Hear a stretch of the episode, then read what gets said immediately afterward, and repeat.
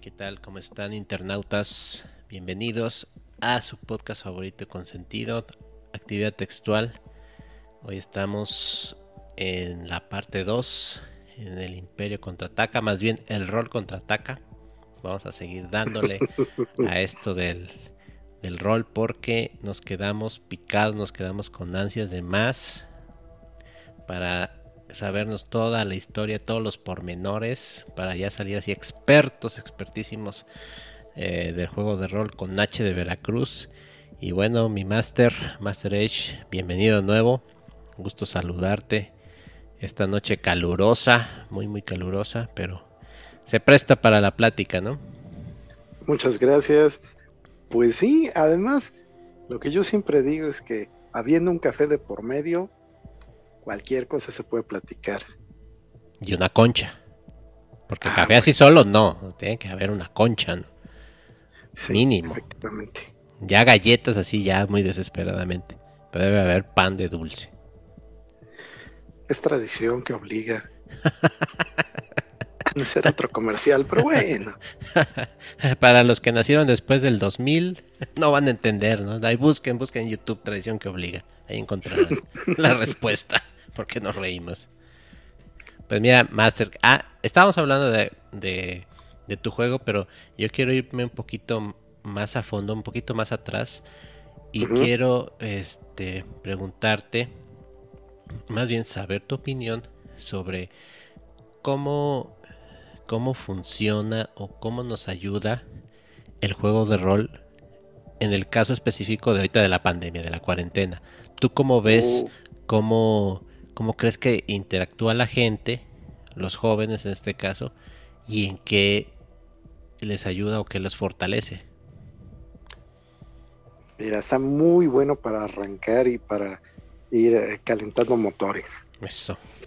Precisamente, pues el año pasado, cuando empezó el asunto de la pandemia, digámoslo así, en serio, de que era, te tienes que quedar guardado porque las cosas no se van a componer pronto y está peligroso, pues nosotros también tuvimos que dar ese salto y empezamos entonces a probar las nuevas tecnologías.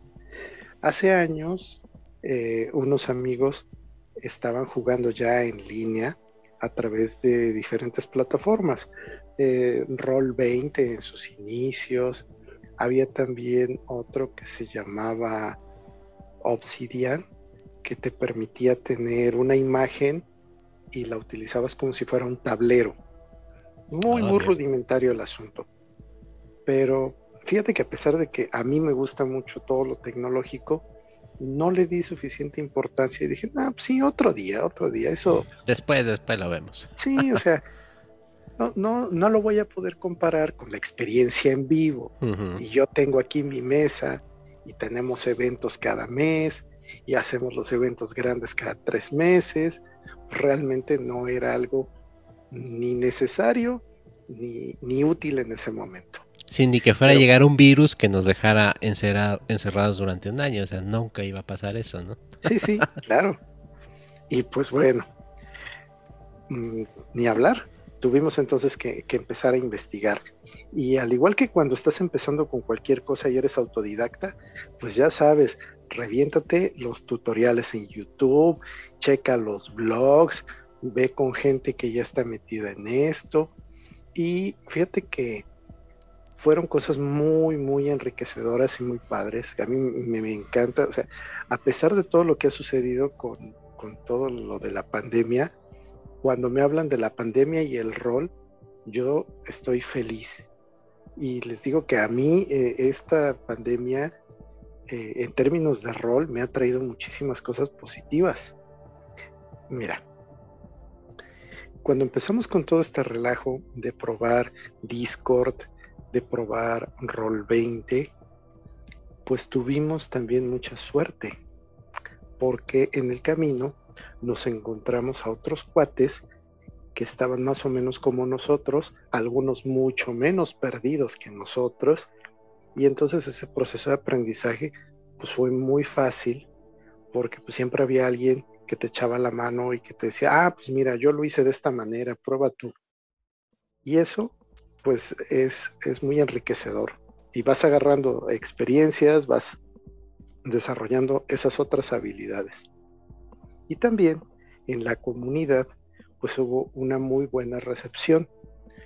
Fíjate que cuando inauguramos nuestro servidor de Discord, que por cierto se llama Perla Feni, ahorita les platico por qué el nombre, eh, pues yo como que quería hacer algo así como que, digamos, festivo, de alguna forma, pues, para llamar la atención.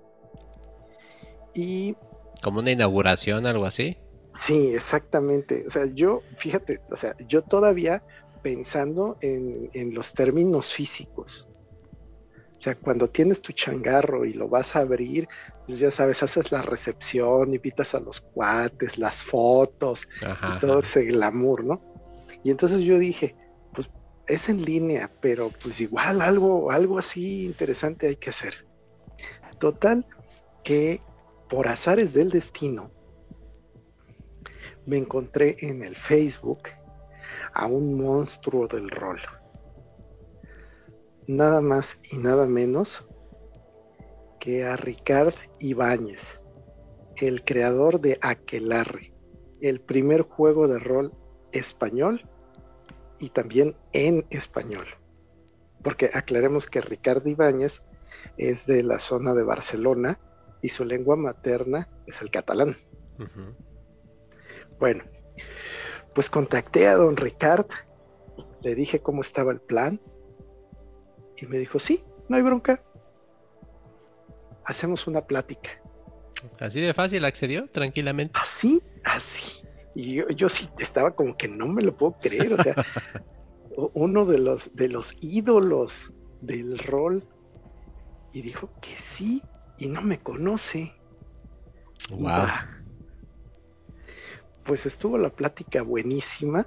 La tengo por ahí grabada por cierto, mal grabada por también las peripecias de la tecnología y las cosas que, no sabes cómo hacer en, en, esos momentos.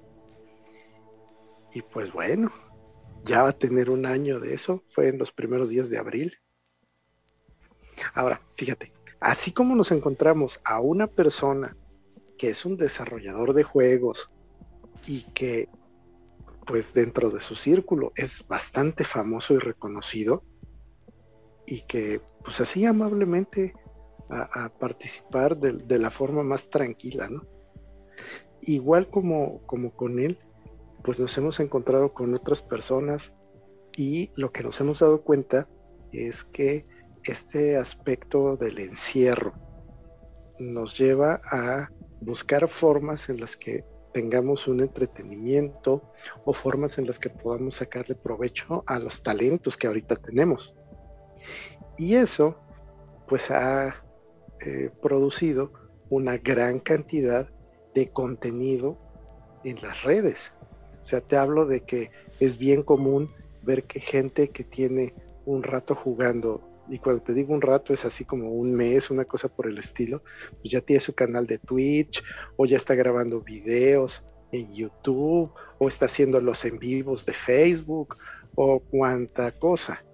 Y, y si tú te pones a checar canales y publicaciones y demás, pues ves que lo mismo están los cuates que buscan jugar, que los que están mostrando cómo jugaron en su mesa, que los que hacen análisis, entonces, la comunidad se ha vuelto muy, muy activa precisamente porque pues, el encierro nos deja como ventana abierta el Internet. Y bueno, aparte de todo eso, pues también las diferentes tecnologías han ido mejorándose.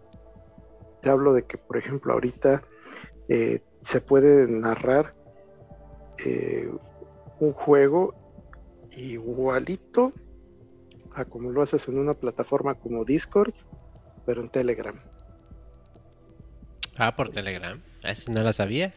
A ver, Telegram ya te permite usar bots para tirar dados. Te permite usar bots para que metas música en el chat. Puedes tener abierto el chat sin preocuparte, o sea, chat de, voz, la conversación, sin preocuparte por la duración ni nada más. Entonces, eso pues está de lujo. Y aparte, otras más herramientas que, hay por ahí para administrar los grupos, para eh, intercambiar información. Está uno que se llama Whisper, que te permite hacer un recado para un destinatario en particular y solo ese destinatario lo puede abrir y ver. Entonces, cuando tú estás narrando y planteas que el cuate que va de avanzada se encuentra algo, pues no puedes soltarlo así como que todos se enteren qué es lo que se encontró este cuate. Se lo mandas por un mensajito. Sí, sí, acá baja, bajita la mano, ¿no? Para que no, Ajá. no regalte pache. Y ya de esa forma, pues le vas sacando provecho a todo esto. También, pues, eh, las plataformas como Roll20 pues se han robustecido.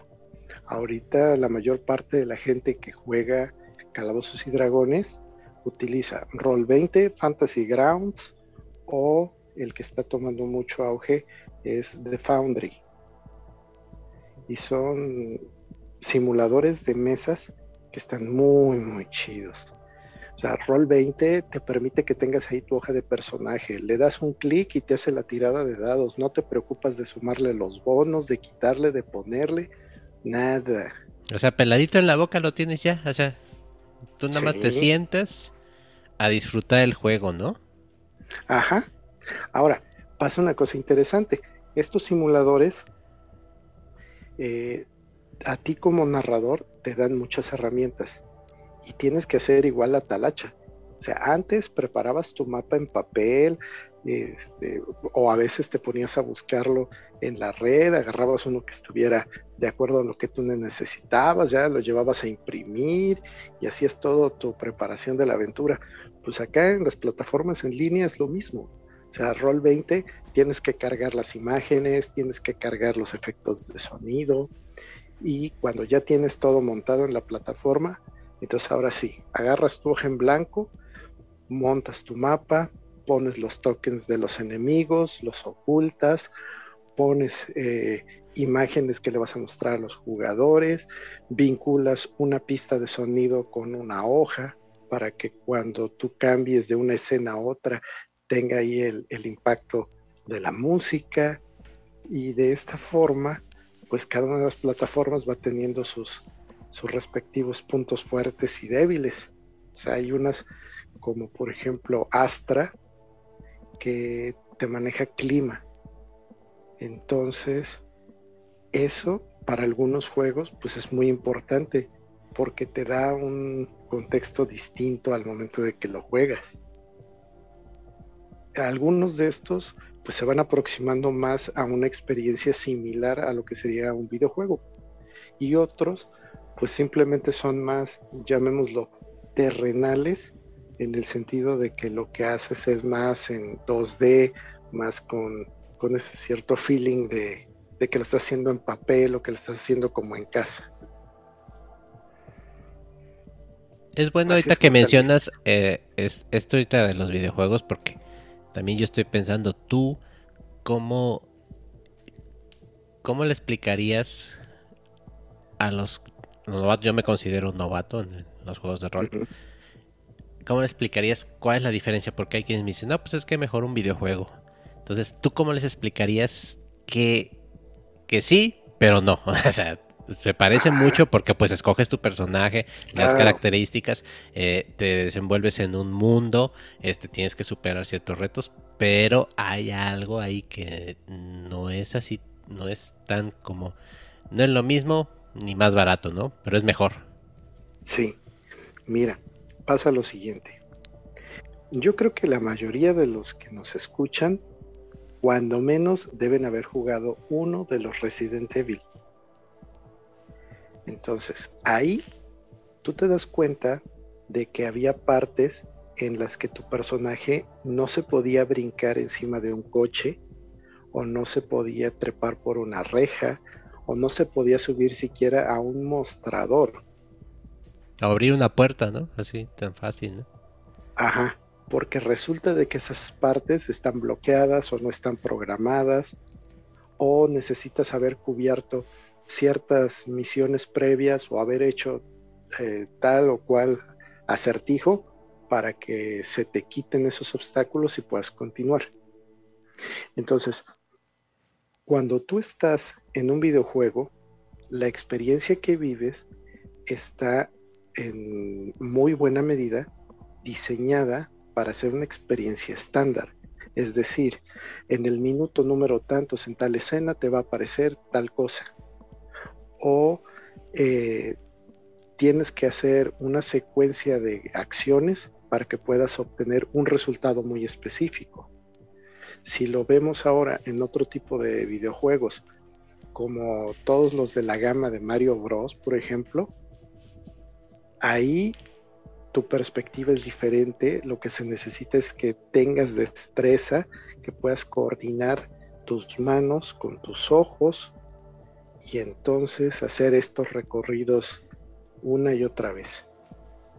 Pero, como te decía, esas son experiencias que están ya diseñadas y que en este caso los estudios eh, preparan qué cosa es lo que tú como jugador vas a poder experimentar.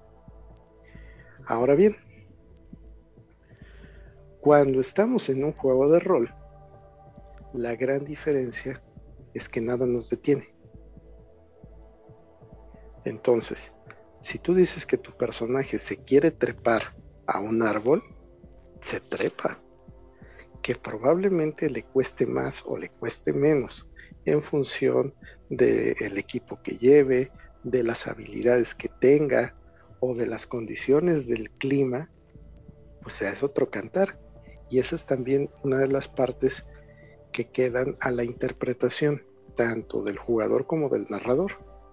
Ahora bien, no solamente tienes esa posibilidad de hacer lo que quieras, sino que tienes la posibilidad de influir directamente en el desarrollo de la historia. ¿A qué vamos con esto? Tú en un videojuego lo puedes recorrer 20 o 30 veces y a menos de que cambie la modalidad de sencillo, intermedio, avanzado, supremo, pues lo único que vas a tener que hacer es o matar más enemigos o hacerlo más rápido o de alguna otra forma enfrentarte a situaciones eh, de una manera más complicada. Entonces, en los juegos de rol, lo que determina la complicación a la que te enfrentas o la complejidad de las situaciones tiene que ver directamente con el desarrollo de tu personaje. Es decir, cuando tu personaje empieza en el mundo, como cualquier novato, pues sabe algunas cosas, pero ignora muchísimas. Por lo tanto, los retos y los enemigos con los que se va a enfrentar van a estar acorde a ese nivel. En la medida de que el personaje va obteniendo experiencia, se va haciendo más fuerte, más diestro, va adquiriendo nuevos conocimientos, entonces ya está listo para irse a retos que son mayores. Sin embargo, como tienes el libre albedrío, y ahí sí lo puedes ejercer de yo hago lo que se me antoja, pues entonces no hay nada que te impida que llegues y le patees la puerta al castillo del rey. Que a lo mejor salen cuatro guardias y te ponen una madrina con todo y padrino, sí, porque en el juego de rol hay consecuencias. Y muchas veces en los videojuegos esas consecuencias están muy medidas o son solamente un mensajito en la pantalla de no tiene suficiente oro, no tiene suficiente oro. Y aquí, si tu personaje no tiene oro, pues puedes intentar eh, intercambiar un favor por otro, puedes intentar robar, puedes intentar convencer, de que necesitas algo y te lo tienen que facilitar. Entonces, el abanico de posibilidades que se te da para que resuelvas una circunstancia, pues es enteramente tu imaginación y las reglas del juego en particular. Podríamos decir que, por ejemplo, el videojuego tiene este fácil, difícil, perrísimo y no te la vas a acabar, ¿no? Tiene esas cuatro dificultades. Pero en el juego de rol, en la dificultad, pues eres tú, ¿no? O sea, tus propias decisiones te van a ir llevando, ya sea a una misión exitosa o al desastre, ¿no? O sea, tú mismo te vas, ¿cómo decirlo? Te vas, pues te vas haciendo tu suerte, ¿no? Te vas haciendo tu camino, ¿no? Sí, efectivamente, eso es bien, bien interesante y bien importante que quien no está familiarizado lo sepa. O sea, a fin de cuentas, todas las aventuras en todos los juegos de rol te llevan a que hay implícita una historia. Elementos de esa historia ya están predefinidos, pero la mayor parte de eso no. Ahora, tú como narrador puedes programar a ver, vamos a ver, en el día 1 ellos tienen que conocer a este personaje. En el día 3 van a tener que hacer esta misión y en el día 5 van a tener que enfrentarse a esta circunstancia. Pero resulta que cuando tú presentas el escenario, a los jugadores se les ocurre algo que no tiene que ver nada con la línea que tú ya habías diseñado. Porque tú estabas pensando que iban a conocer a una persona y resulta que jamás fueron al mercado donde iban a conocer a esa persona. Entonces, el desarrollo de la historia se puede ir simplemente por un camino diferente. Y eso es lo que también hace muy atractivo el rol para muchas personas, porque no siempre sabes a qué te vas a enfrentar o a veces, aunque sepas que el juego se trata de intriga y de drama, eh, pueden darse circunstancias que te lleven más hacia el combate o que te lleven más hacia establecer alianzas, hacer negociaciones. Y eso pues se va a dar normalmente por las condiciones del momento y de los propios jugadores. Te puedo decir que como narrador me han tocado situaciones en las que hay personajes que, se mueren muy rápido porque precisamente los jugadores toman malísimas decisiones. Y también han habido situaciones que no estaban previstas, pero que se van desarrollando y se vuelven historias mucho más largas y mucho más complejas de lo que originalmente estaba previsto. Y ahora, este, perdón, eh, ¿cómo has visto, por ejemplo, eh, hace unos años cuando salió Stranger Things, ya ves que pues, el, el, juego central era Dungeons and Dragons, ¿no? Y de ahí vino como un cierto hype, un cierto, este, como revival del Dungeons and Dragons. Y ya mucha gente lo empezó a jugar. Ahorita con la pandemia yo creo que pues se ha maximizado ese efecto. ¿Cómo lo has visto? Sí, este, atra eh, se atrajo más gente o simplemente pues se generó una moda pasajera o como una algo extravagante lo que llamó la atención realmente ha llamado a la gente a involucrarse más en estos juegos. Fíjate que lo que yo he percibido es que sí ha contribuido a que la gente se interese más y te lo voy a plantear así. Estaba yo viendo una serie vieja del 2000 en el episodio final, unos chavos que son los típicos nerds invitan a jugar calabozos y dragones al tipo rebelde. Entonces, eh, al principio no lo querían involucrar porque pues no se llevaban con él. Pero una vez de que juegan su primera partida y todos se divierten, la pasan chido, este cuate hace la pregunta que a ti como narrador te dice, este sujeto está listo para no soltar el. Este personaje les pregunta, ¿cuándo volvemos a jugar? Entonces los otros, los nerds, se quedan viendo entre sí y uno de ellos dice, oye,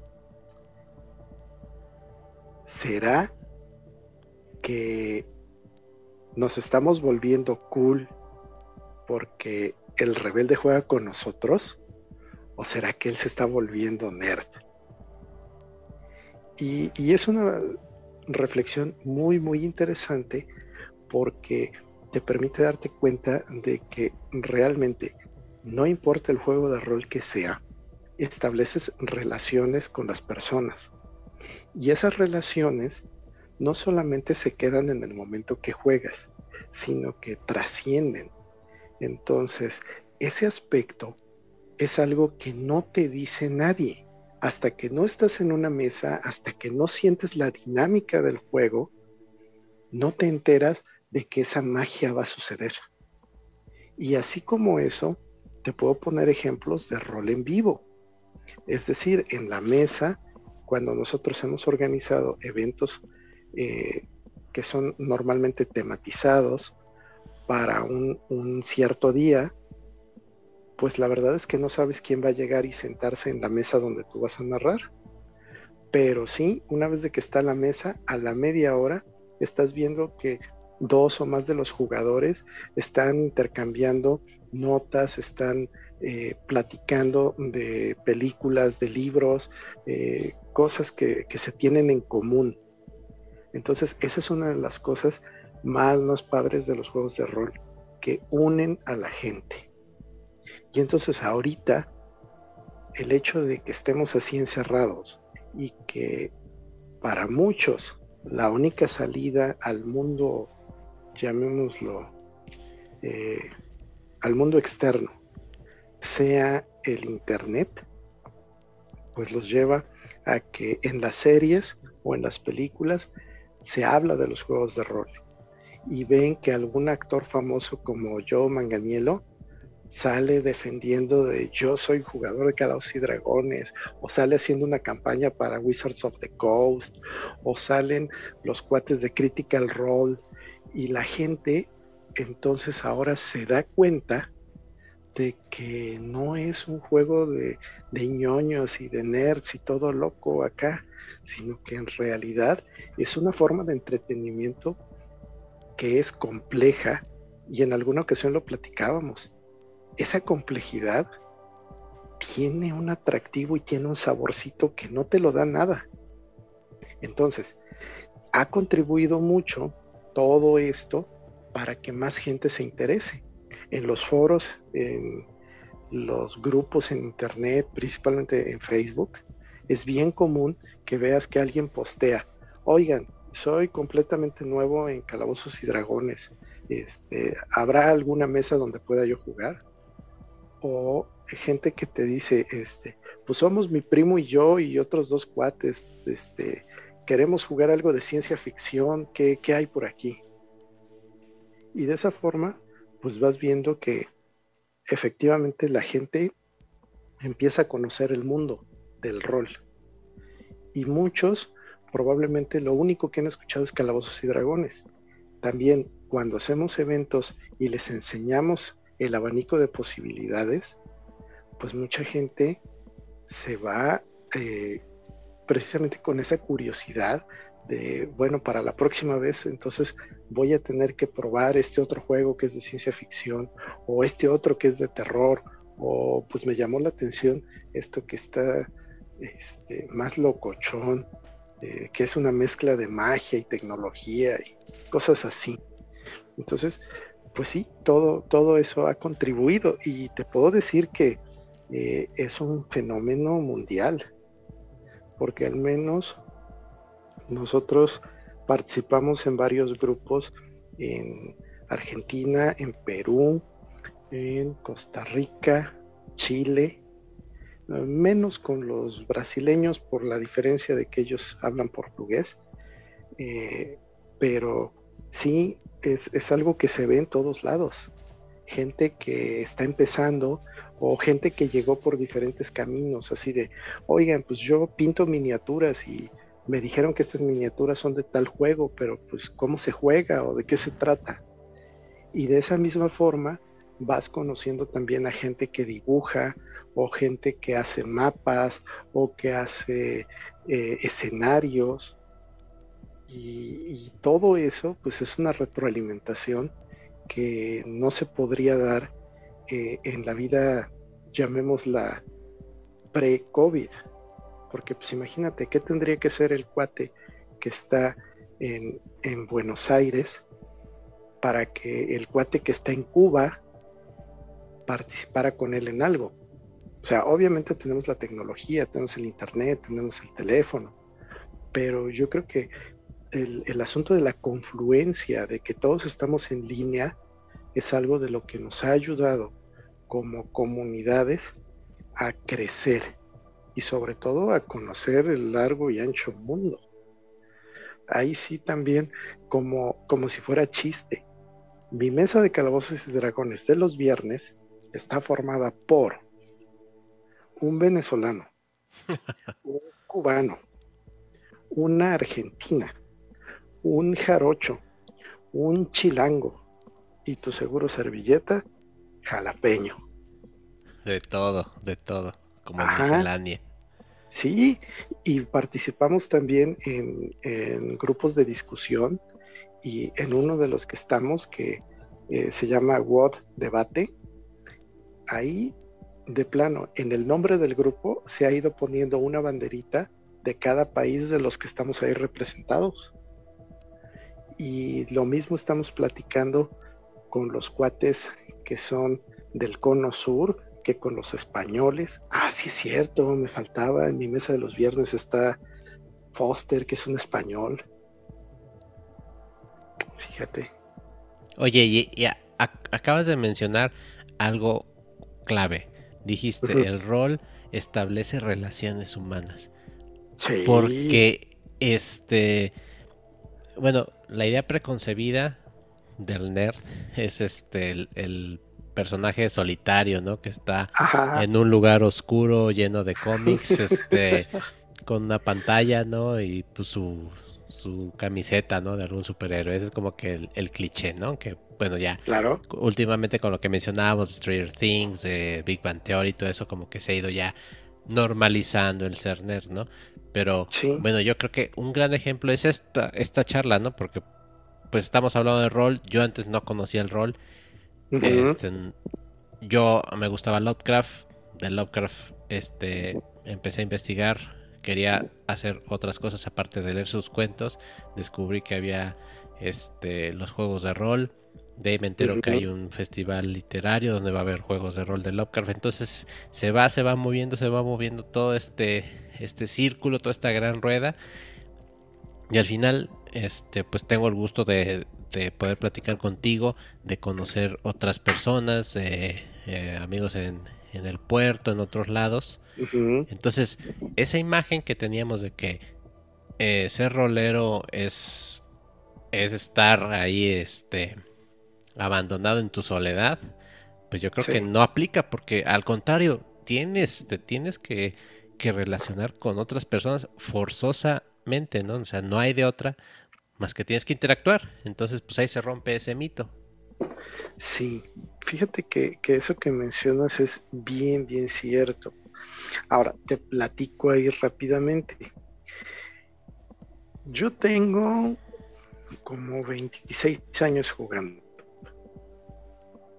Entonces, en este tiempo, pues, he conocido muchas personas. Y te puedo decir así, así, con todo el orgullo del mundo, que a mis mejores amigos los conocí en una mesa de rol.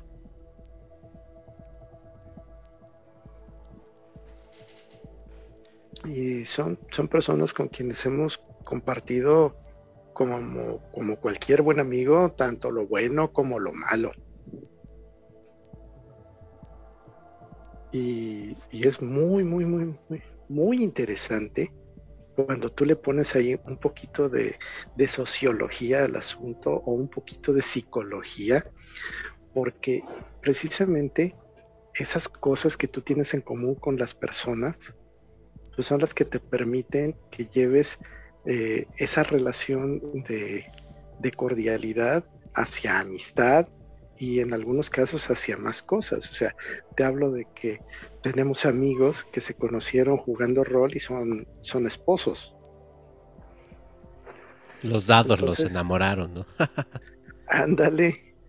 Entonces aquí pues pasan un montón de cosas interesantes. O sea, sobre todo el, el, hecho de que tú estés conviviendo con las personas te quita la timidez, te quita eh, el miedo a hablar en público, a veces también hace que, que tu tolerancia para tratar a personas diferentes a ti, pues se incremente o en otras aprendes, por ejemplo, a, a, reírte de ti mismo.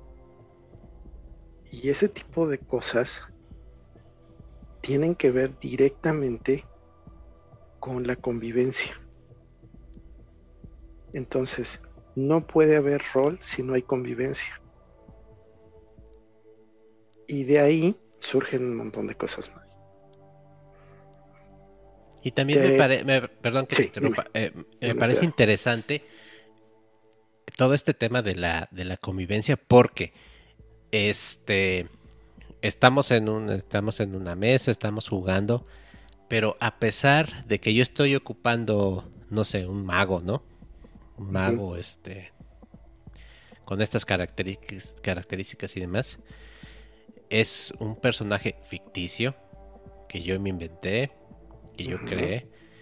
Este, a pesar de que es algo que surgió de mi imaginación, pues tiene un poquito de mí o un mucho de mí, ¿no? Entonces, al momento en que yo estoy jugando y estoy relacionándome con todos los demás personajes, pues está relacionado relacionando de cierta forma una parte de mí, ¿no? Sí, estoy, vamos a llamarlo un poquito dramático, como que vulnerable, ¿no? Porque estoy exponiendo tal vez ahí este algún miedo, alguna alguna esta expectativa, ¿no? O cómo quisiera ser yo, no lo estoy poniendo en ese personaje, lo estoy estoy trasplantando algo de mi esencia a ese ser, ¿no? Entonces es una confluencia ahí de personalidades donde si pones atención y abres los ojos y los oídos te das cuenta, ¿no? Oye, este a este a este cuate le gusta mucho, no sé, este los guerreros, pero él es muy tímido, ¿no? Pero siempre es un guerrero, ¿no? ¿Por qué? Porque él quiere entrarle por ahí, ¿no? O se expresa de esa forma. O él siempre es un sabio, ¿no? Porque, porque a lo mejor a él le gusta leer mucho, ¿no? Entonces, a lo que voy es esto, ¿no? Como que exponemos esa parte que tal vez está un poquito escondida, pero queda ahí en la mesa, ¿no? Sí, fíjate que esa es una cosa que difícilmente vas a poder ver en otros ambientes. Yo siempre he dicho que una de las cosas que caracteriza a los roleros es precisamente el que, como siempre jugamos con una máscara de por medio, realmente eso te permite conocer a la otra persona. Y por lo mismo, sabes qué cosas tienes en común y cuáles no, pero es un entorno seguro. Como tú bien dices, puede ser que a través de un personaje tú estés exponiendo algunos de tus temores, pero los otros no te van a juzgar por eso, ni tampoco se van a aprovechar de ese temor para molestarte.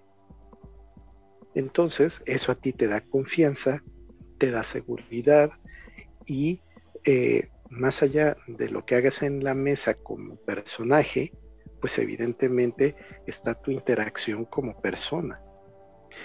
Te, te pongo un ejemplo. Hace unos años tenía yo una novia y la invité para que jugara y todo lo demás. Entonces, pues le llamó la atención. ¿Ella jugaba o no?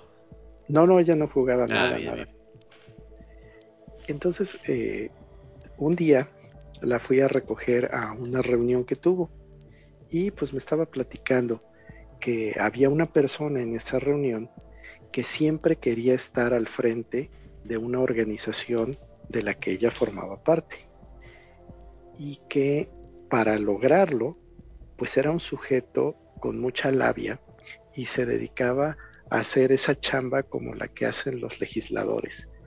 Va y le platica a una persona que sabe que tiene influencia sobre otras y al ratito eh, va y le platica a otra persona de una forma diferente.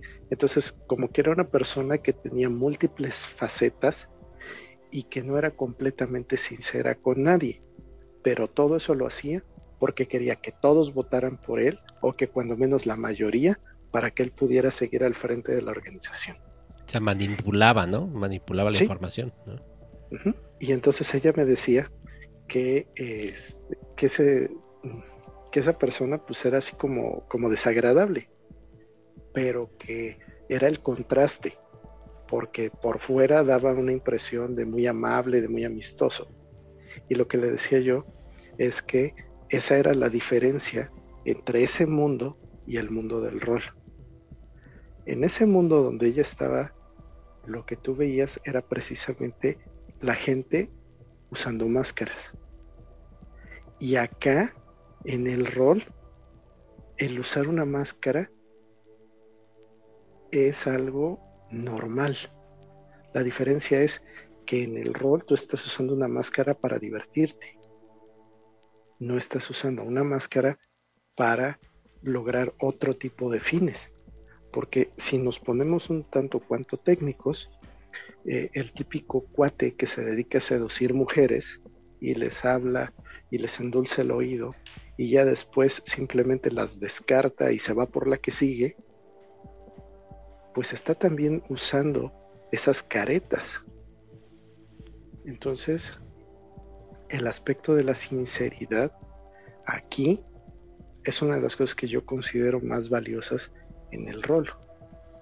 Porque precisamente como conoces a la persona en esas vulnerabilidades o a través de esa proyección que es el personaje, pues entonces tienes una mayor posibilidad de crear esas conexiones. Y eso me llama poderosamente la atención y vuelvo a recalcar esto porque bueno, me pongo yo de ejemplo, ¿no? Este, yo como músico, cuando me subo al escenario, también soy un personaje, también estoy interpretando un papel, no me subo tal cual soy. Entonces, al momento de interpretar cierta canción, bueno, trato de transmitir lo que lo que siento a través de ese personaje, pero como estoy exponiendo mis emociones, pues estoy vulnerable. Estoy pues dando algo, una parte de mí.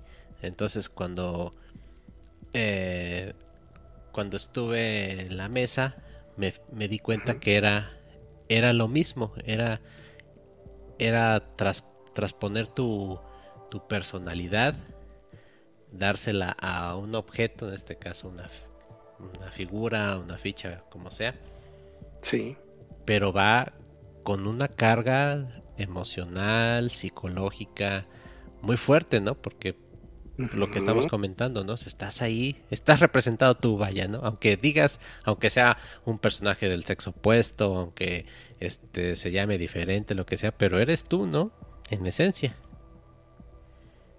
Eso sí. Sí, fíjate que esa es otra de las cosas que también hacen muy interesante el desarrollo de los personajes.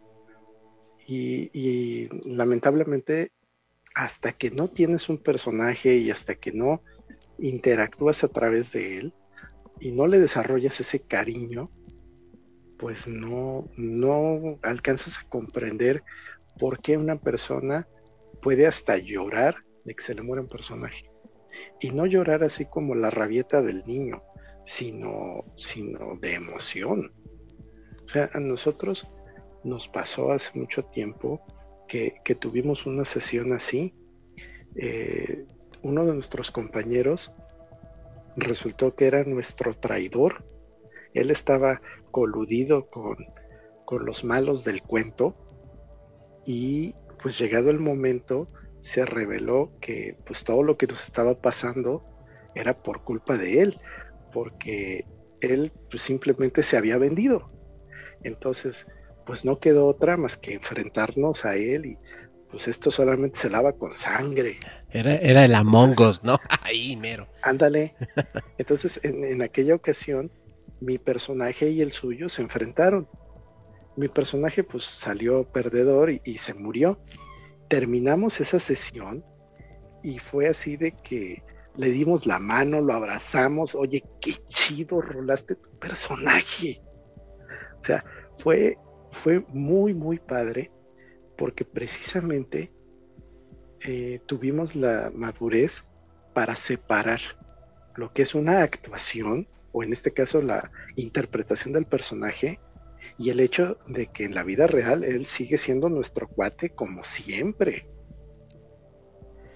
Y ese tipo de cosas son también producto de esta interacción y de esta de este apego con el que con el que haces un personaje, porque no importa si el juego es medieval o si es futurista o, o si es fantasioso o realista, o sea, a fin de cuentas, el que tú tengas ese alter ego para funcionar dentro del mundo del juego, se lleva algo de ti.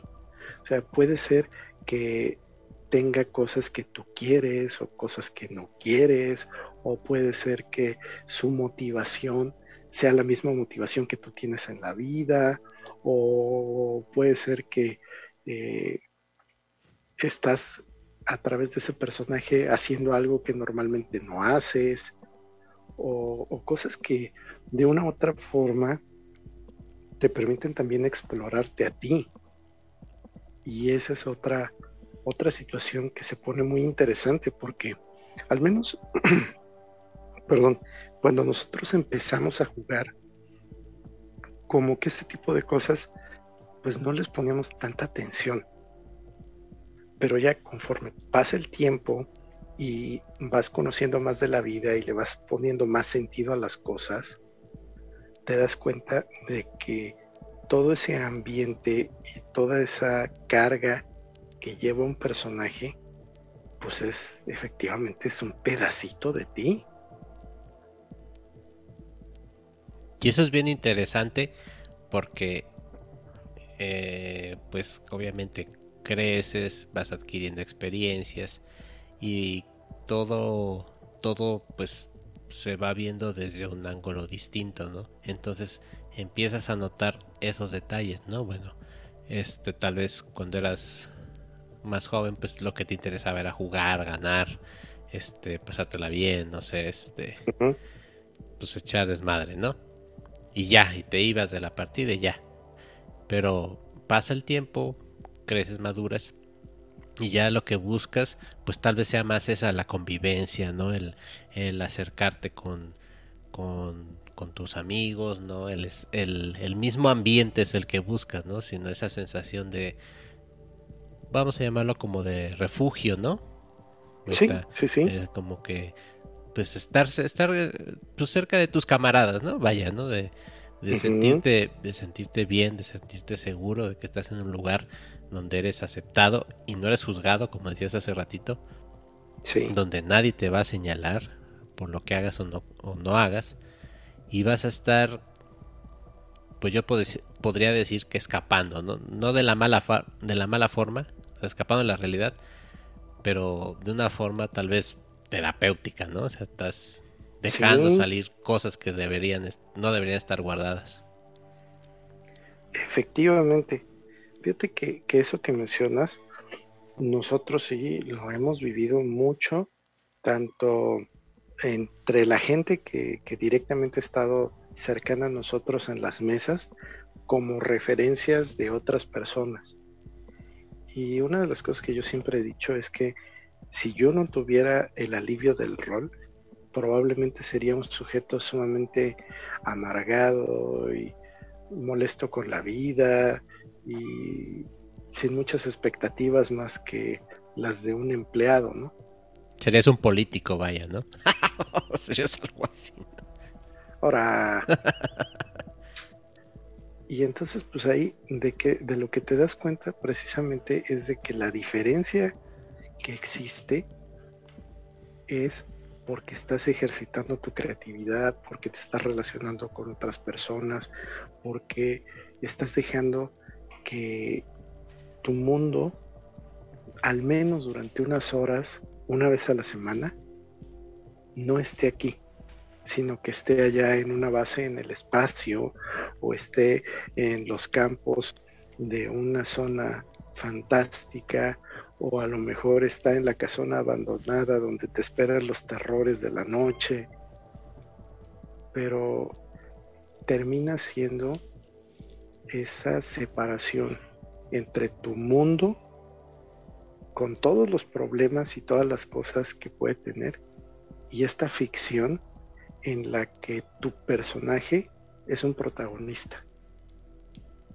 Y al protagonista igual le van a pasar cosas buenas, malas, feas, bonitas. Pero yo creo que ahí una de las mayores ventajas es que el juego de rol te deja que tengas control. Cosa que en nuestra vida podemos tenerla en mayor o en menor medida, pero la mayoría de las veces no lo controlamos. Entonces eso nos da una sensación de alivio y nos da sobre todo esa posibilidad de cambiar eh, la perspectiva. A mí me da mucha risa de que cuando hicimos una de esas famosas reuniones de reencuentro con los cuates de la prepa, una de las cosas típicas que se decían en el mes de abril es este, que alimentes a tu niño interno, que no sé qué, que no sé cuándo. Y a mí la verdad es que me daba muchísima risa porque lo veía yo eso tan artificial, tan, tan prefabricado. O sea, yo alimento a mi niño interno todos los días. O sea, desde el momento en que agarro y me pongo a leer un manual de rol, o me pongo a buscar imágenes para meter a mi aventura, o me pongo a buscar la música que le voy a poner al jefe principal, o el acertijo que le voy a poner a los jugadores, o cuando estoy platicando con otros amigos sobre cosas relacionadas con el rol. O sea, todo eso me lleva a ese ejercicio de, creatividad y de alimentar al niño interno. Entonces, para mí, pues todos los días son 30 de abril. Y eso, muy pocas cosas te lo dan. Y sobre todo eso, eso es, yo creo que medular, ¿no? El, el siempre estar creativos, el siempre tener eh, la mente abierta aunque sea un juego, pero pues de todas maneras es una experiencia, ¿no? Y, el sentirte, pues tal vez en desafiado, ¿no? Este, el sentirte nervioso, el sentirte, este, con miedo, ¿no? Por algo que le va a pasar a tu personaje. Pues todas esas son, pues, emociones sanas, ¿no? Que pues, tienes que experimentar y pues qué mejor que las experimentes en un lugar, como bien dices, controlado, ¿no? En un ambiente donde no te va a herir algo, ¿no? Exactamente. Esa es una de las cosas que son interesantes, lo veas desde la perspectiva que lo quieras ver. O sea, como, como un psicólogo o como un sociólogo o como un lo que gustes. Porque todo esto, de una u otra manera, está muy, muy pegado al desarrollo humano. El rol eh, sirve, entre otras cosas, para hacer que tú puedas adquirir nuevos conocimientos, nuevas habilidades y muchas de las veces ni siquiera lo tienes pensado. Y te lo pongo bien fácil. Si tú buscas gente que juega el juego de rol del Señor de los Anillos, tenlo por seguro que la mayoría, cuando menos unas 10, 15 palabras en élfico, te las hablan. Y el élfico es un lenguaje que se inventó Tolkien. Entonces, ahí ya tienes un conocimiento. Ahora, le seguimos rascando. Tenemos un cuate que es arquitecto. Entonces, la perspectiva que él tiene y la, el entrenamiento profesional lo hacen que genere unos mapas espectaculares. Está aplicando su habilidad, ¿no? Exactamente. O sea, y de esa misma forma le podemos seguir rascando. O sea, al que le encanta eh, el rol medieval, te sabe los nombres de las partes de la armadura en francés te sabe, sí, porque eh, los, los documentos, llamémoslo académicos de todo esto, pues fueron originados mayormente en, en Francia. Pero bueno, está también eh, alguien que es bueno para dibujar, que alguien que te, conoce, por ejemplo, de economía. O sea, meterle economía a los juegos de rol es una de esas cosas súper interesantes. O sea, ¿por qué aquí cuesta más este objeto que allá? ¿Por qué estas monedas tienen que ser de tal o cual forma? Eh, ¿Existe o no existe el crédito? Y todo eso, pues son aportaciones en esas dos vías, lo que tú como persona metes al juego y lo que el juego te regresa. Entonces, te puedes ahí dar una idea de, cosas que pues a lo mejor no tenías ni siquiera previsto hacer. Y como ejemplo, te pongo ahorita a uno de los amigos que juegan en mi mesa de los viernes. Él es psicólogo de profesión y resulta de que en las últimas semanas se ha dedicado a hacer mapas. Le encontró el chiste a hacer mapas y él está feliz de la vida haciendo su mapita. Le quita, le pone. De esa misma forma te puedo platicar de otro cuate que cayeron en sus manos unas miniaturas para pintar. Y a él pues nadie le enseñó.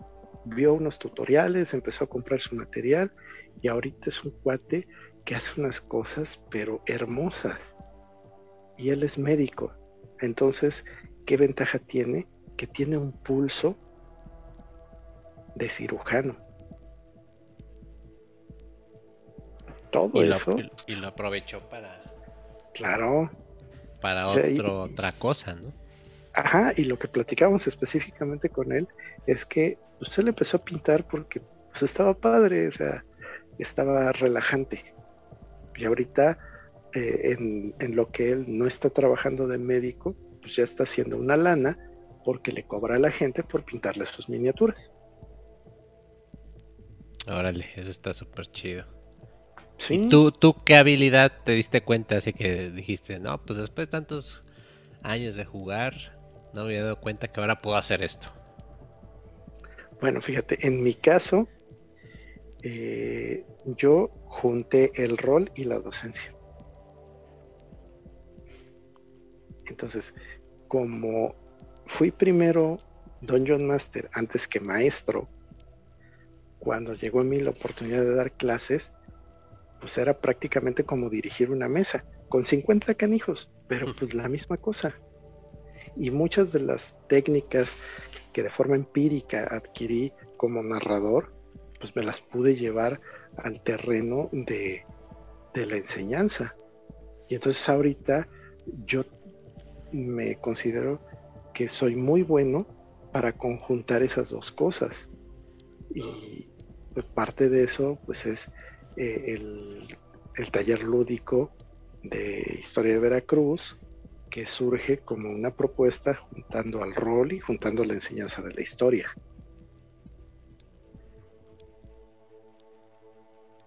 Que eso es, eh, es también, eh, yo creo que poco lo hemos mencionado, pero la importancia, la necesidad de buscar medios alternativos dentro de la educación.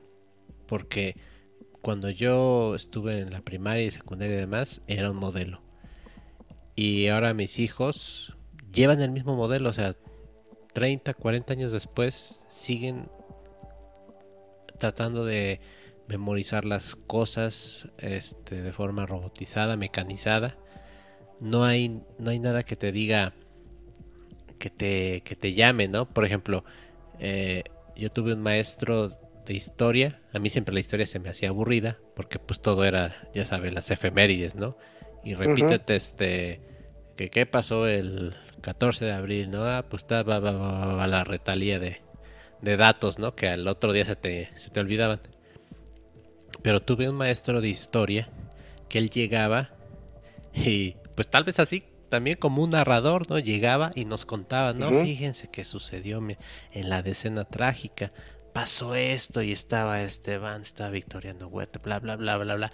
Y nos, nos echaba una novela, o sea, una, una novela así de, de México, como lo que tú haces así con lo de con Veracruz. Y pues te quedabas aso, ¿no? Pues sí estaba, está interesante, ¿no? Y, te, te, quedabas con, a ver, a ver qué nos dice en la clase de mañana, ¿no? Porque, ¿qué pasó con Madero, ¿no? ¿Y por qué lo traicionó, ¿no? Entonces, te hacía interesante, te hacía atractivo el, el querer aprender. Y ni siquiera estabas, este, pensando, ah, estoy aprendiendo, ¿no? O sea, tú lo absorbías como tal porque te gustaba, ¿no?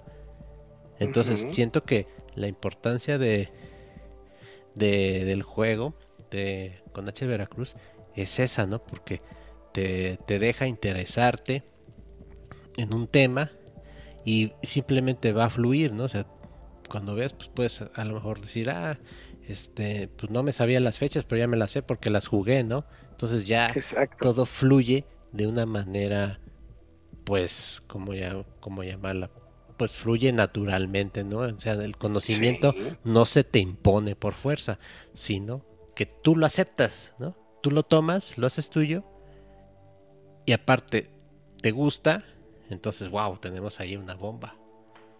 Sí. Efectivamente.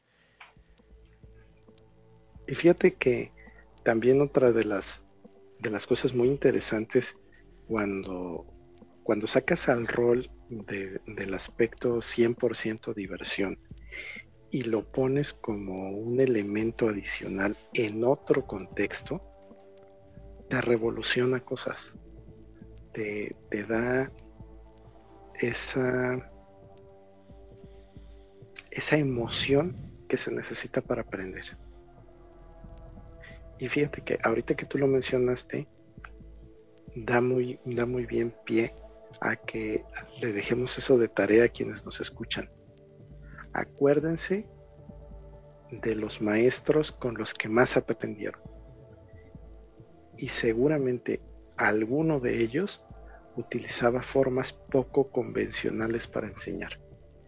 Y eso poco convencional probablemente tenía que ver con juegos o tenía que ver con crear historias con cosas que no son el típico bla, bla, bla, bla, bla. A ver, anótale. Bla, bla, bla, anótale. Ahora haz un ejercicio.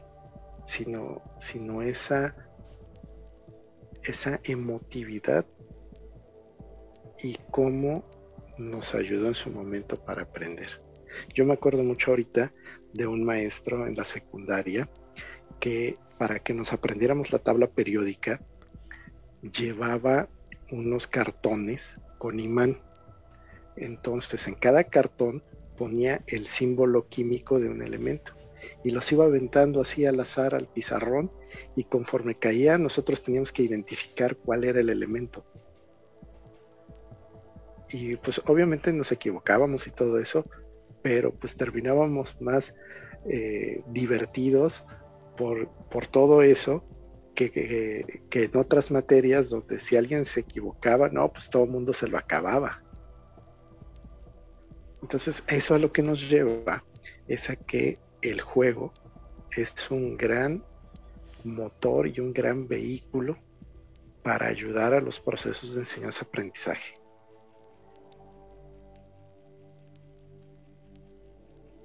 Ahorita que lo mencionas también, eh, bueno, ya se va a, va a, volver este el podcast de la, de la nostalgia, pero yo me acuerdo que, tenía un, un, maestro de matemáticas, obviamente a mí antes no me gustaban más las matemáticas, porque todo el mundo te dice que las matemáticas son aburridas, todo el mundo te dice que vas a sufrir por las matemáticas, todo el mundo te dice que vas a reprobar, que es muy difícil, entonces pues yo siempre cargué con esa cruz, pero me tocó un maestro en la secundaria que pues el hombre era así un, este no nunca lo veía sonreír.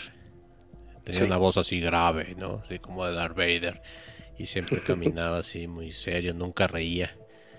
Imponía mucho su presencia, pero lo que tenía este, este profesor, que, que abría su maletín y tenía Así todo un juego de geometría de esos también con imanes. Compás, este transportador, todas las escuadras, todo, todo el juego de geometría completo. Y traía una, cajita de, de gises de colores. Entonces te ponía una cosa en rojo y otra cosa en verde, en azul. Y entonces cuando te dabas cuenta todo el pizarrón estaba lleno de color. esa, esa plancha verde, porque bueno, a mí todavía me tocó con gis, ya no me tocó el pintarrón. Todavía me tocó esos, esos horribles pizarrones verde oscuro con el gis apestoso. Pero él llenaba de color todo y, y siempre que hacía un dibujo una fórmula que teníamos que sacar un área o demás, él se veía que le, que le apasionaba mucho sus dibujos, ¿no? Entonces se, veía el esmero cuando dibujaba un triángulo, un hexágono, lo que sea, lo dibujaba así perfectamente, tomaba todas las medidas, agarraba su compás, veías el amor y la pasión que tenía para dibujar, ¿no? Dice, bueno, a dibujar un triángulo isósceles, ahí les va ti, con colores, ¿no? Pa, pa, pa, pa, pa. Entonces, eh, todo eso a mí me asombraba porque yo veía todos los colores, este, yo ya empezaba a este, ya sabía, ¿no? Pues este, lo que es rojo es este fórmulas, ¿no? Lo que es azul, este, variables, ¿no? Entonces ya yo automáticamente ya me iba adaptando a lo que él me daba y pues era bonito de verlo, ¿no? O sea, la neta se veía bien chido el pizarrón, hasta sentíamos feo cuando acababa la clase y tenía que borrar todo su pizarrón porque pues se veía hermoso, ¿no? Así todos los triángulos, todas las figuritas y muy muy bien hechas, era como una postal hermosa que todavía me acuerdo, que todavía tengo grabada en la memoria y bueno, esas cosas no se olvidan y matemáticas, ¿no? Que está terrible. Entonces, yo aprendí mucho de matemáticas. Yo creo que el amor que le tengo ahorita a las matemáticas es gracias a ese a ese maestro, porque sí fue una manera distinta que me revolucionó, me cambió la manera de ver lo que te decía, ¿no? Que es aburrido, que, que, flojera, que ah, está difícil, ¿no? Él nunca nos dijo esto está difícil, él siempre llegaba como veías que era tan apasionado, pues también te contagiabas y decías, oye, esto está, esto está chido, ¿no? También a mí me puede gustar, ¿no? Exactamente. La pasión es una de esas cosas que se contagian y fíjate que a nosotros nos sucedió muchas veces que estando en el café jugando, alguien se aproximaba y nos decía, bueno, ¿y ustedes qué hacen? ¿Qué les pasa a estos locos, no? ¿Qué tienen juguetes ahí en la mesa? sí, y, fíjate que así conocí a uno de mis mejores amigos, ¿eh? Él llegó precisamente a la mesa porque nos vio con los dados, nos vio con los mapas y él es una persona muy extrovertida. Entonces, pues así llegó presentándose, hola, ¿qué onda? ¿Qué hacen? No, pues tal y cual cosa. Ah, no, pues siéntate. ¿Cómo ya? No, tú siéntate, tú no te preocupes. y así... Flojito, flojito, tú siéntate. Sí, sí, sí. Y pues obviamente le encantó. Eh, a él le gusta mucho tocar la guitarra y cantar.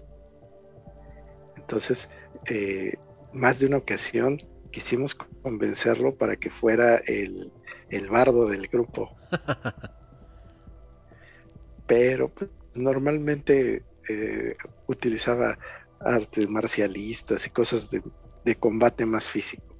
Pero bueno, no perdemos la, ilusión de que un día de estos lo convenzamos de que sea el bardo de la, del grupo. Que se anime, igual y sí. Sí. Pero sí, son, son de esas cosas que son muy, muy padres. Eh, mi amiga Lupita le dice que eso es la magia del rol.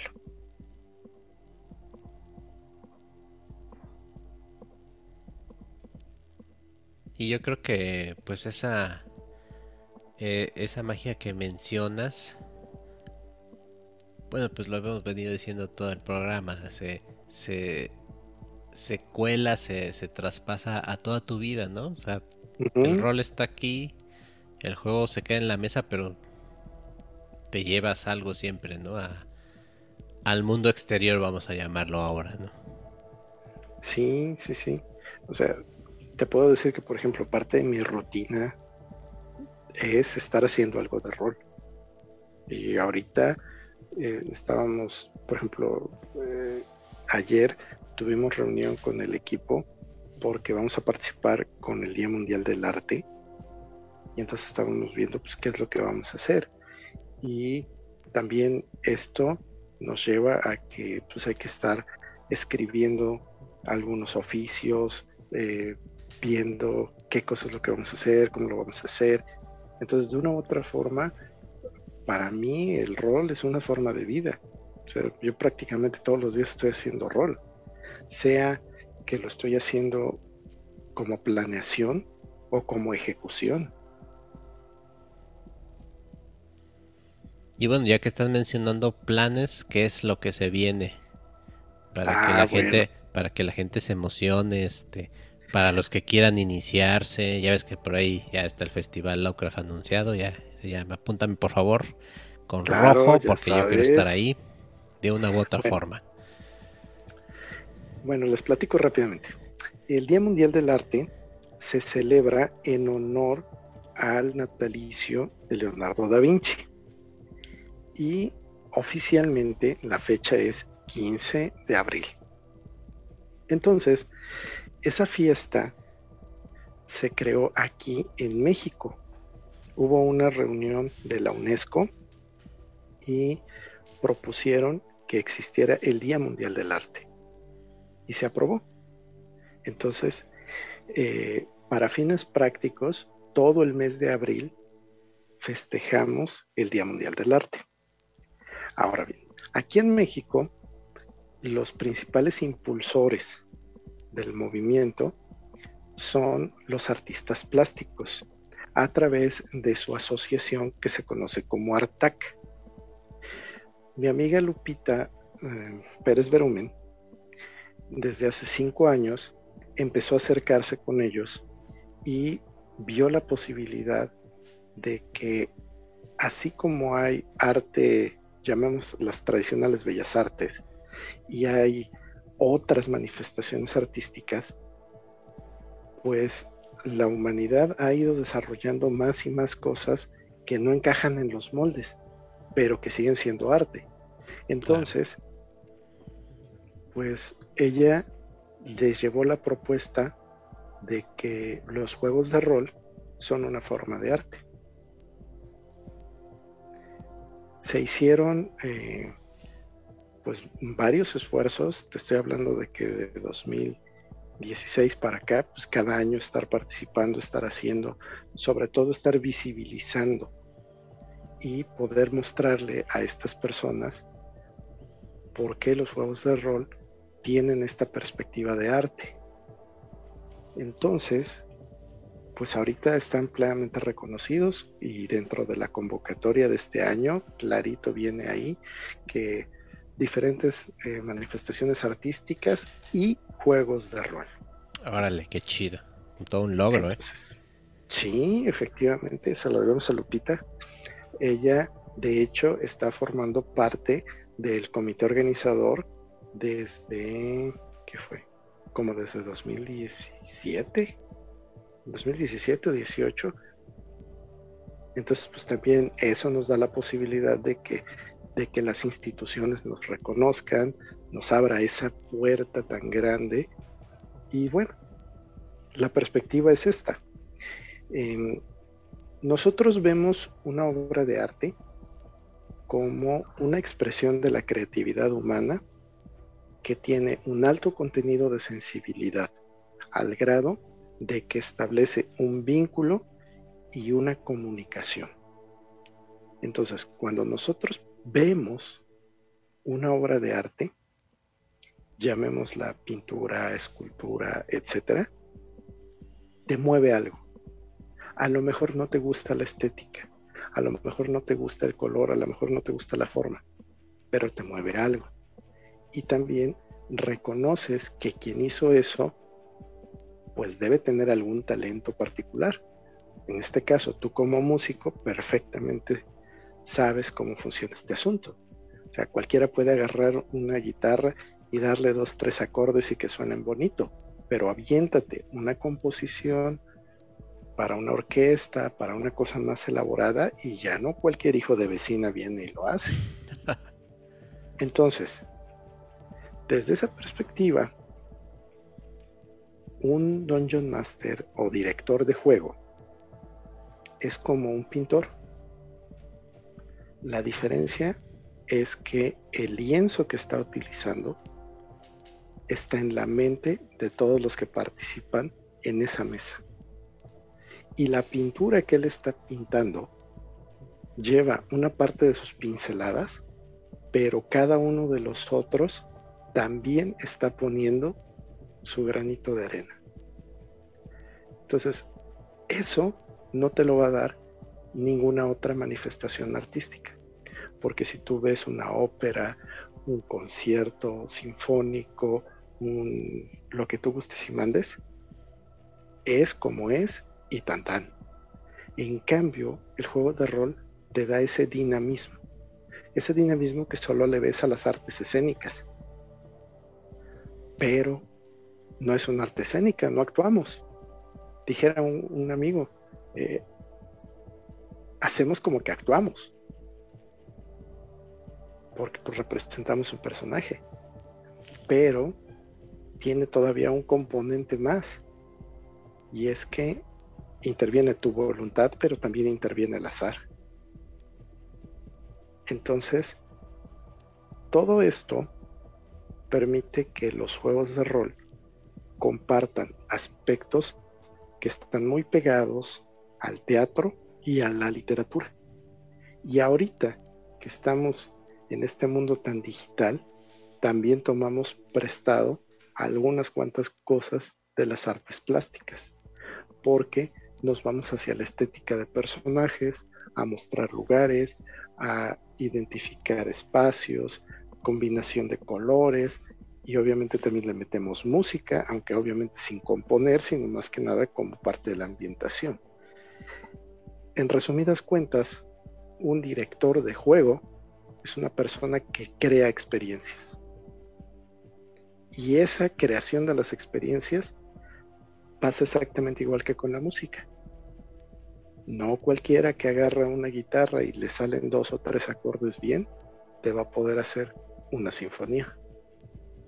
Y aquí, en el rol, pues eso es lo que pasa. Los buenos narradores son los que te arman esa sinfonía. Y los demás narradores, pues no más lo que van pudiendo. Dada esa circunstancia, entonces dijimos, pues realmente lo que le hace falta al mundo son más narradores.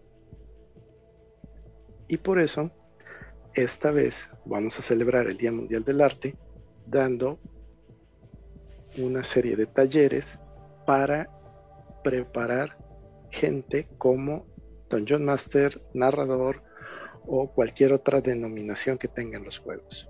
Ah, caray, eso sí me interesa. Entonces, la idea es mostrar tanto conocimientos como habilidades y hacerlo de una forma teórico-práctica. A partir de mediados de abril nos arrancamos. Van a ser tres fines de semana. Ya va a ser curso intensivo. Pues de hecho van a ser varios cursitos pequeños. Ah, no es uno solo. Imagínatelo como un diplomado, en donde tú tienes diferentes módulos y cada módulo te lo da un maestro.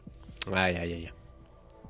Así lo vamos a manejar, porque tenemos amigos que son muy buenos para la creación de historias, tenemos otros que son buenos para la parte histriónica, tenemos otros que son buenos para la parte de la, de la voz, tenemos otros que son buenos para el aspecto mecánico del juego y de esa misma forma pues le vamos a sacar provecho a esa experiencia que cada quien tiene.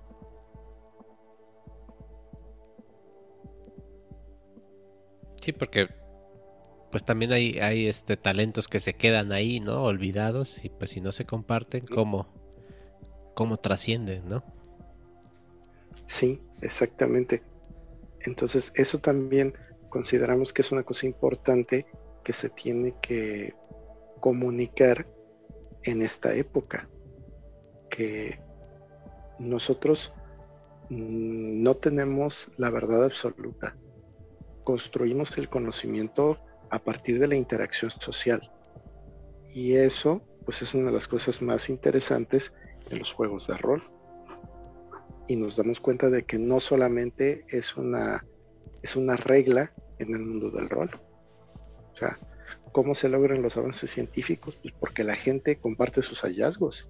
Lo que ahorita fue el máximo descubrimiento para un científico, dentro de dos, tres años es el punto de partida para un nuevo descubrimiento. Y qué bueno que lo mencionas porque una de las causas, uno de los detonantes que yo quisiera, por los que yo quise iniciar este podcast es también para dejar como una constancia a través del tiempo de todo este tipo de cosas, ¿no? Del rol, de la literatura, del cine, etcétera eh, de todo ese, ese, conocimiento que muchos tenemos y pues, eh, pues por una cosa u otra, pues se queda olvidado, ¿no? Habilidades, este, pues no sé, hasta hacer un avioncito de papel, pues necesita su chiste, ¿no? Entonces, pues todos, todo se quede ahí como una, una pequeña bitácora de lo que a mí me gusta y que me gusta y que quisiera yo que tal vez en algunos años pues mis hijos escuchen, ah, pues mira, están hablando de rol, ¿no? Qué chido, ¿no? Como lo veía en ese tiempo, ¿no? Este, este, y ahora ya llevo tantos años jugando, cosas así, ¿no? Como que la cora de, de, del Capitán Kirk, ¿no? Donde se queda todo anotado. Entonces, este, es, es lo que, lo que, lo que intento con este podcast. Y bueno, Master, este, yo quisiera seguir platicando, pero bueno, creo que es buen, buen momento para, para cerrar aquí el tema. Obviamente no este no es un no es un adiós definitivo, sino que yo espero que esté, estés aquí tantas veces como, como te sea posible, porque pues material hay mucho para hablar, hay muchas cosas, este, también para que nos hables de todos los planes que se vienen, también que estés informando de los talleres, aquí también les vamos a, a decir cómo, cuándo y dónde para que se vayan apuntando. Y, y pues no queda más que, como dice Selena, no me queda más que si tienes algo que agregar, pues adelante, el micrófono es tuyo. Y pues gracias, gracias porque la verdad que aprendí bastante, me eh, medité muchas cosas y creo que también me salieron muchas preguntas para la próxima vez que platiquemos. Claro que sí. No, pues yo, mira, principio de cuentas, encantado de, compartir esta oportunidad. Y bueno, nada más para dejar otro poquito de semillita de curiosidad. Para el evento de Lovecraft estamos trabajando en la mecánica, porque lo que queremos hacer es una actividad que incluya al rol pero también a la literatura. Y te doy una probadita. Una de las cosas que Lovecraft más hizo fue escribir cartas. Entonces, nosotros queremos honrar su memoria haciendo una actividad en la que tú tengas que escribir una carta. Y esa carta debe tener un propósito específico, ciertas características y va a tener también un destinatario. Y el reto es que convenzas a ese destinatario de ciertas cosas dependiendo de los escenarios que se van a ir planteando. ¿Cómo la ves? Apúntenme dónde chinga tengo que pagar, dónde me inscribo, porque eso está chingón. No, no, no. Ya, me compraron con eso. Ya este. Bueno, ahora peor porque ahora voy a estar esperando que llegue, el festival y a ver cuándo lo. no, oye, que está, suena, genial, ¿eh? Está bien chido. queremos eh, abrir la experiencia en junio, más tardar julio, para que sea una actividad que te dé chance de disfrutarla. Que escribas ahorita y que la próxima semana estés esperando tu respuesta de la carta. Ah, está bien chido. Ya estoy pensando a quién le voy a enviar la carta y a quién voy a decir que haga carta. Ya, ya tengo a varios prospectos por ahí. Bueno, y ahí te va la otra. Nosotros normalmente pensamos en que el rol se quede en la mesa. A veces porque no tenemos ningún registro, a veces porque eh, no tuvimos el cuidado de grabarlo de transmitirlo hacer el streaming como hoy en día se, se ocupa. Sin embargo, pasa una cosa simpática. el juego de rol se puede convertir en un motor para la literatura. Vamos a pedirle a la gente que esté jugando aventuras relacionadas con el mundo de Lovecraft que vayan haciendo sus borradores y que cuando terminen su narración redacten una pequeña historia al estilo de lo que escribía Lovecraft y su círculo. Entonces ahí sí, lo que tu personaje hizo y lo que tu personaje protagonizó y que causó las delicias de tus compañeros de la mesa, lo va a poder conocer el mundo. Wow, eso está genial, genial. Ya lo escucharon, queridos, queridos amigos, está esto está que arde, está, está genial, la verdad. Qué chido, qué chido este. Enterarme de todo esto.